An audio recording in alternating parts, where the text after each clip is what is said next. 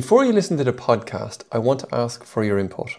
Teagasc have launched a survey to help identify the impacts of the very wet autumn. The loss of winter crop area will be compounded by a lack of seed for spring cereals, which may lead to unsown land on many farms in 2024. Teagasc are asking all tillage farmers to participate in the survey to tell us how much land which was destined for spring crops is still unsown and your intentions for this area in 2024. The link to the survey is in the show notes.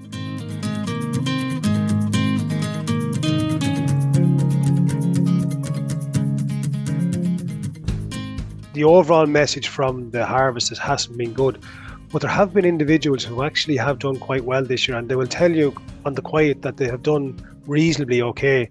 They tend to be the people who spread risk across their farm, whether it be the rotation, whether it be a spread of crops, spreads workload over a bigger period, period of time, those people generally tended to get on reasonably okay, albeit all the other factors that were out there. They seem to get work done. As the end of the year approaches, most tillage farmers will want to forget 2023. Unfortunately, it will be a year which will be remembered for some time for its weather extremes and the resulting difficulties for tillage farmers. Generally, it's beneficial to look back at how we dealt with the year and if we would have run again, would there have been any decisions we would have made differently. You are listening to the latest episode of The Tillage Edge with me, Michael Hennessy. We would really appreciate it if you could listen, follow, and give us a review on Apple or Spotify or wherever you get your podcast from. In 2023, the cropping season from October right through to the following September was difficult for all tillage farmers. I just wonder is this a once off or will this be closer to the new norm? To chat about this year, I'm delighted to be joined by Ciaran Collins and Shay Phelan, both tillage specialists in Teagasc to review the 2023 cropping year and see if there's any lessons here for 2024. Shay, it was a really strange year weather wise.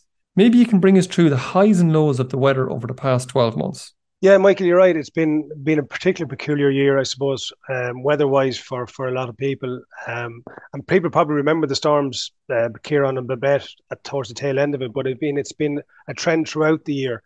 Um, we started off probably with a pretty normal January, sorry, I should go back probably to the autumn of last year when it was difficult to actually plant crops. And people kind of sometimes forget that that autumn 2022, particularly November, was very very wet, so it was difficult to plant crops. So winter crops came into the season probably on the back foot. Um, and all right, we had a pretty benign sort of January, according to sort of a normal January.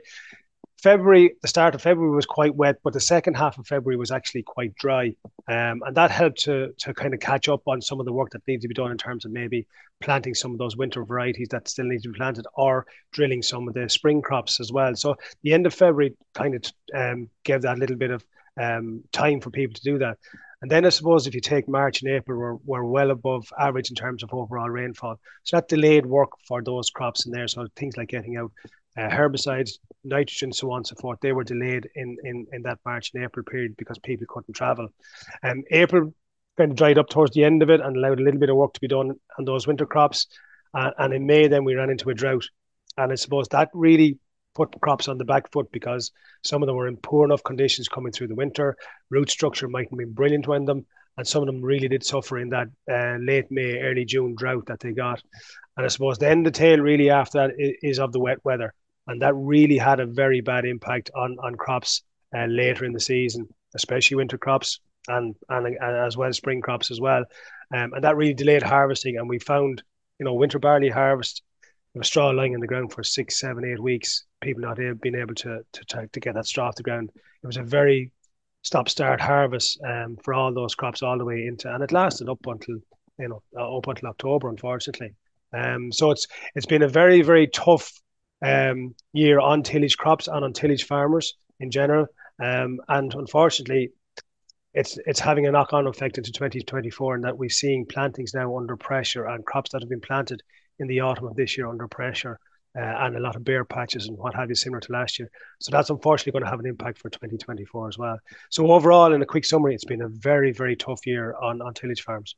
Okay, thanks, Shay. Um, Ciaran, just bringing you in there. I mean, there's a lot of extremes there outlined by Shay. Um, uh, you know, all the way from the autumn plantings in 22 coming into 23. Uh, I think farmers in the south were probably more adversely affected by that weather as, around their cropping plans. Would that be true?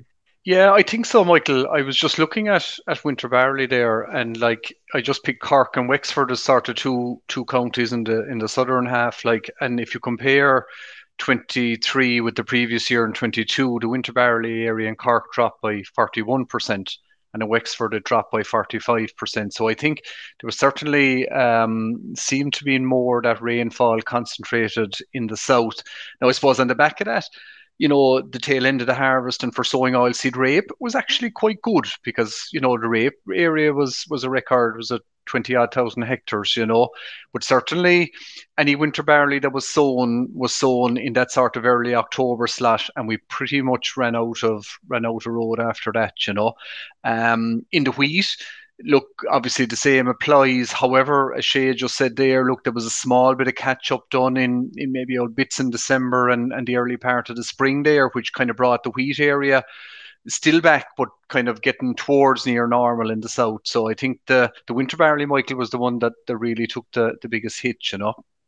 So then, Ciaran, I suppose in terms of it's, uh, I suppose getting crops planted in that really tricky back end down your part of the world was one thing, but how did they actually come through the winter into the spring? Were they were they under pressure? Well, surprisingly enough, and, and back to winter barley, they actually came through not too bad. Um, and I think some of the reason for that was that the earlier, that any of the winter barley that was sown, I'm just concentrating winter barley for a minute, was sown sort of early enough. So it did get that chance into good conditions as well, by and large. You know, it did get that chance to to to develop and sort of withstood the worst of the weather. So I think you know, well, look, certainly there were bare patches here and there, and, and, and it had an effect, but maybe not as bad as maybe you might have expected, we'll say. And Shay, then in terms of those winter crops, they were looking probably okay, maybe further up the country, uh, uh, uh maybe they weren't too bad, I suppose, really. But February was a very dry month. I think it's only about 37% of, of normal rainfall, which was for February extremely dry. How did farmers utilize that time on farm? As you say, Michael, it was very dry, and I suppose they used it in a couple of different ways. Um, one was to catch up on some of the winter plantings that maybe didn't didn't happen, um, and drilling some of those winter winter wheat varieties. Um, I suppose a lot of people used it to start drilling crops like beans, and we would have seen bean acreage rise this year. So a lot of people would have used that dry period at that time to drill those crops and to sow spring barley. There's quite a bit of malting barley sown around that time as well. Um, and that was probably what they what they concentrated on. It was probably really only a two week window where they actually could could do that work because obviously ground had to dry out that little bit from from from all the rain that had got over the winter time. So there was a, quite a bit of tillage work actually went on in that last two weeks of, of February. Um, and I suppose some of the uh, Ciaran mentioned there winter barley, some of the guys who had you know got a bit who who normally travel and go early on, on winter barley got a bit of fertilizer on that winter barley early, and that seemed to make a big difference in crops later on in the season. Those crops that got that early nitrogen uh, towards the last couple of days of February when they could travel, that seemed to give them that kind of boost and keep, got them to grow and got tiller number kept tiller numbers alive.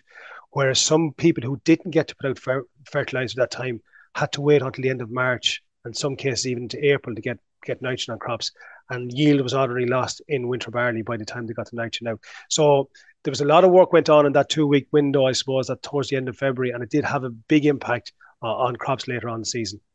Okay, and Ciaran, as as February rolled by and we we ended up in, in into March, I think in some farmers, I, I heard a commentary about, you know, February is just a bit too early for me in terms of planting crops. I think I'll I'll, I'll wait out to March, but March didn't really turn out the way people would have liked, given the fact that Met Éireann is telling us is one of the wettest Marches on record. How did how did farmers cope with that?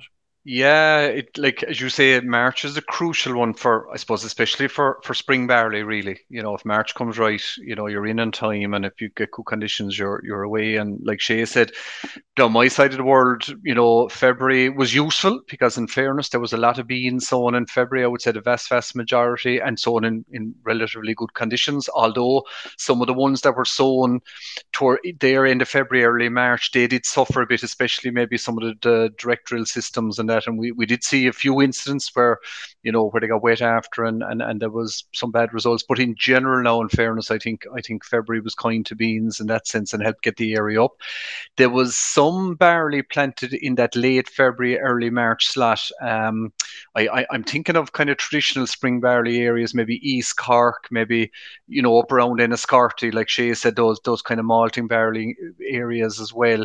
Now, albeit it was it was a small end of it, and you know they were the ones that actually yielded best after. In in in fairness, so there was that little bit of work done there, but then following up, as you say, March was was just very very difficult. There was there was very little planting done in in, in March, if, if if any really, you know, and then it had the the knock on effect then of not being able to get into the winter crops on time with with fertilizer.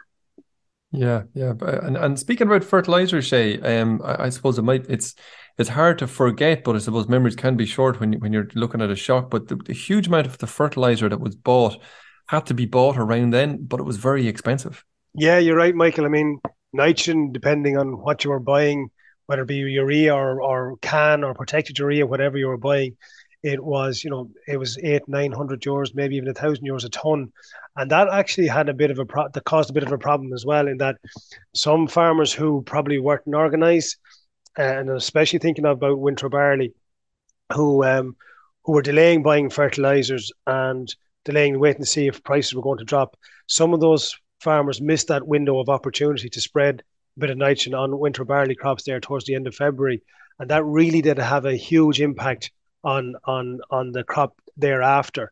Um, but again, I mean, I, uh, I mean, it was there was all talks at the time of fertilizer being scarce and being you know difficult to get, and you know people were just holding out, hoping that there would be a drop in price on that fertilizer. But it came far. The drop in price came far far too late for, for tillage farmers and um, it didn't really happen until the tail end of, of this of the spring and early summer um, and I suppose that that expensive fertilizer did cause that issue on, on winter barley crops this year Okay, and and talking about being late, then uh, uh, you know uh, was March threw everything into a bit of a disarray, and people were sowing all, all the way into March. But how late did the spring plantings finish? Eh?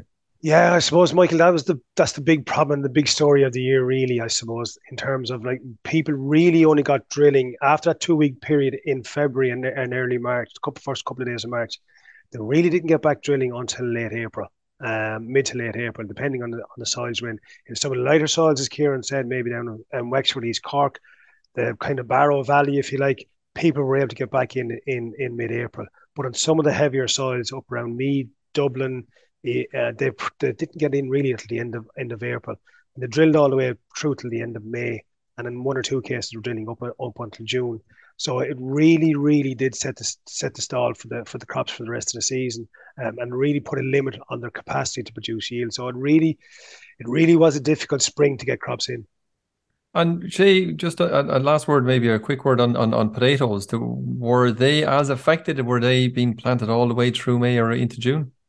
They were, of course, Michael. Um, and again, I suppose it was even more severe in, in, in a potato situation because really with potatoes, you have to let the ground or the soil dry at depth because you're going down that 12 to 18 inches um, to try and get soil up to, to form beds and whatever.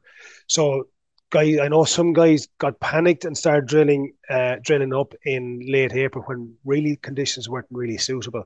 Um, and some of those came in became became problematic after because they got they got really dry in, in the in the drought period, and drills started to crack and get very very difficult to, to work, and and then and they opened up as well. But they the guys who actually who finished off the planting probably in in in the end of May and into early June, they planted in the best conditions, and some of those were the best crops that we had. Okay, and Ciaran, the, the, the weather kind of changed a little little bit, and really is a year of weather, I suppose, really. But it changed to the to another extreme in in May. There was only about sixty percent of the normal rainfall in May, of which again was really warm as well, and that that that spilled over into June. Certainly, the first half, or maybe right up to maybe the third week of June, was very warm as well and very dry. Did that hinder any of those late sown spring crops? Because I presume at that stage there was probably a little bit of drought stress maybe coming on them. Yeah, there's no doubt about that. And like we said earlier, small bit of planting done in the early part of the spring, we'll call it. There was some then done around, say, that Easter time, And then as Shay said there, look, you were running into the near the end of April then for for the for a lot of it and heavier soils it, it ran later again. So the earlier crops, while it was dry in May and June, the earlier crops were absolutely fine. They had a good root structure developed and I I, I didn't really see any great issues there. But certainly the later sown crops absolutely uh, huge issues. Um, probably more of an issue the further up you went in the country because I suppose look you you you you were sowing that little bit later. So that was a big um, factor in spring barley yield. And I know when we were looking at spring barley yield for the harvest report and that like it was it was there was so, I, I don't think I've ever seen such a broad range of yields you know you had from crops doing you know three and a quarter and and, and better in those some of those earlier ones, and then we were below two ton in, in, in, in some of those later ones. And I think really that late sowing and that combination, obviously, then of, of that dry weather May and June would have been the big factors there, really. I suppose the other, if there's a benefit, then I suppose, you know, that dry weather May and June are key key months in the development of, of winter crops. And I, I, I certainly think disease pressure was much lower this year than normal. So I suppose that was an advantage in in for for some of the winter cereals, especially. You know. Right. And uh, Shay, I suppose from the point of view of, of, of harvest wasn't too far away then at the end of June. It's the first time in a long time that many farmers, maybe even around here in Carlow and that, um, they actually started their harvest in June rather than in, in July as normally would have been. How did the harvest progress from there? it started exceedingly early, and in actual fact, we probably started ahead in certain on certain places and certain farms ahead of the guys in Cork, which is normally, you know, it's very unusual. Normally, it starts in Cork first and then works its way up the country. This year, it started around some of those lighter soils uh, around the Midlands, and then you know some of the better crops down in Cork came on on board then. Uh, and I suppose from from that first week of July all the way through to the end of the harvest, which unfortunately, as I said before, um, for the most of it ended up in, in, in, in October, albeit there's some still to be harvested or remains unharvested. But it really was dragged out. If we take winter barley, for example, um, people started cutting that first week of July um, and it was a stop start. You know, you get a day here, then it rain, then you get and maybe a day's drying, then you go again. Um, and it was kind of that sort of pattern all the way through. It was maybe one or two days cutting a week, then you got rain for the rest of the week, and then you go the following week, you get another day or two's coating. Um, and that progressed literally all the way through the harvest and become it became um, very, very difficult, I would say, in a lot of cases to, to round up straw. Um, albeit we got a week or two window around the end of August, early September, um, when we had the crops form, which was a very dry week, and that facilitated a lot of that straw to be gathered up and, and baled and so on and so forth. But I suppose on top of that, then on top of that stop start harvest, I mean, we were looking at crops that we knew there wasn't as good a yield potential in. Like look at those some some of those winter barley crops. Like I said, they didn't get that early fertilizer, so tillers were dropped. So you're looking at crops that had maybe you know 800 heads per square meter, where we should have been looking at maybe a thousand or 1100. So the yield potential wasn't in them. Um, and likewise with spring barley crops, some of those crops, I mean, the late sown crops, there was only one tiller on a lot of those plants. And you could see from the combine, you could see down to the ground. You couldn't, there wasn't a, a mat of heads coming in.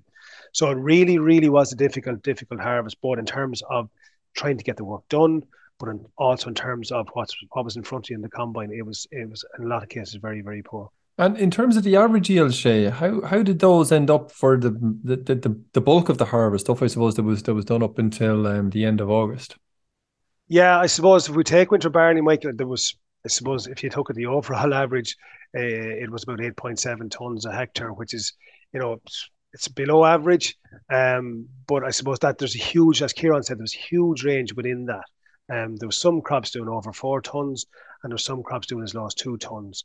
Um, and it was there was huge problems within that as well in terms of of bushels and stuff like that. It was just you know one of those years where you didn't know what you were going to get in from one field to the next. One field could be fine, the next field you go into a completely different crop in it. Um, so it was really really um, difficult to gauge yields in terms of what were averages around the place. Like I said, those earlier ones, some of them were very very poor. Then we got into good crops then we got into poor crops again. So it's just, you know, it was very, very difficult to figure out what way average yields were going to be throughout the season.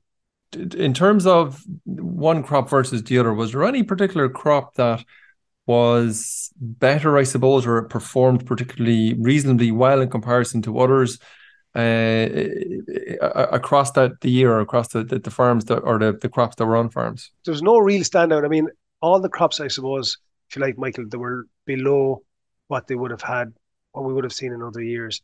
Um, just depends on the site, the location, when it was sown. Um, winter oilseed Strip probably people would have been reasonably happy with it, uh, apart from the price um, compared to 2022. Uh, but in general, I would say if you were taking a general broad range over the whole lot of them, um, some of those early sown spring barley crops did did quite well actually, um, and some of those malt and barley crops that were sown in February, they did quite well. Um, but if you take the overall average and, and, and bring in what was harvested at the end of the season, some of those crops were quite poor. So it brings down the overall average. So it's difficult to say that one crop, there's normally one crop in the harvest where you say, yeah, that did well this year. Um, there didn't seem to be that this year. They were all kind of, you know, one was less worse than the other. So I presume the hangover with that then, Shay, is you have um, you know, our mar- the margins for farmers for 2022 are very much down an awful lot in comparison to, to last year, obviously, but but maybe down in comparison to average. But also, there's a hangover there in terms of straw volumes that are available for sale or have been sold out there. Yeah, and that's a very important point, uh, Michael, because a lot of people, the straw incorporation measure this year um, was well subscribed by the farmers because they looked at those later sown crops and for a variety of reasons they decided well listen these crops probably aren't going to produce a huge amount of straw and or they're going to be late harvested. So they chopped a lot of straw this year and it chopped a lot of bad straw which probably wouldn't have amounted to a whole amount anyway. But that has left straw straw volumes around the country in, in in very short at the moment. And we're seeing um, straw coming in from from the UK at the moment um, to try and fill that gap which is not ideal. But I suppose it's just a, another symptom of the year.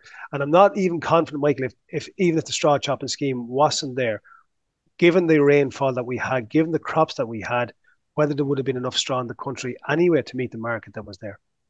Or yeah, difficult year. And Ciaran, talking about difficult year to end off for, so you had a number of sorry. Um, so Ciaran, talking about the end of the year and uh, sort of the end of the harvest, you had a number of farmers who um, didn't get to harvest their crops. Was there many of those in the end up? I suppose it's hard to gauge, Michael. Um, I just saw a report the other day that there was 277 applications for the unharvested crop scheme that the department had. Now, if you took that everybody put in the max, that'd be five and a half thousand hectares. So, look, some industry reports are saying maybe in around 4,000. Um, but I suppose that doesn't really tell the full story because, you know, there's certainly a lot of crops out there where farmers you know, did cut them, but they were absolutely bet with the weather, you know, and they might have taken a ton, a ton and a half off them. So I suppose that's that's that's in that that that cycle there, or that you know. So look, it was a it was um, a bitter one there at the end, certainly, you know. Now look, the scheme will will will help some farmers, and and that certainly would be would be welcomed, you know. And of course, that, that rolls on a little bit into the the autumn planting, which again, Ciaran has been really difficult. Yeah, I mean, you know, you, you you think you wouldn't get two in a row, but like we certainly have. You know, um, it's it's probably even more difficult this year. I suppose. Again, I mentioned the harvest report earlier on, and for that report, you know, we you know getting feedback from advisors, people in the trade. Hard to put numbers on it, like, but certainly winter barley is the one that's taken the the the biggest hit again. You know, just weather conditions just haven't been suitable. I mean, we could be as low as thirty five thousand hectares. You know, if you remember in in 22 we were up at 74,000 hectares. So that's that's that's a that's a massive hit there.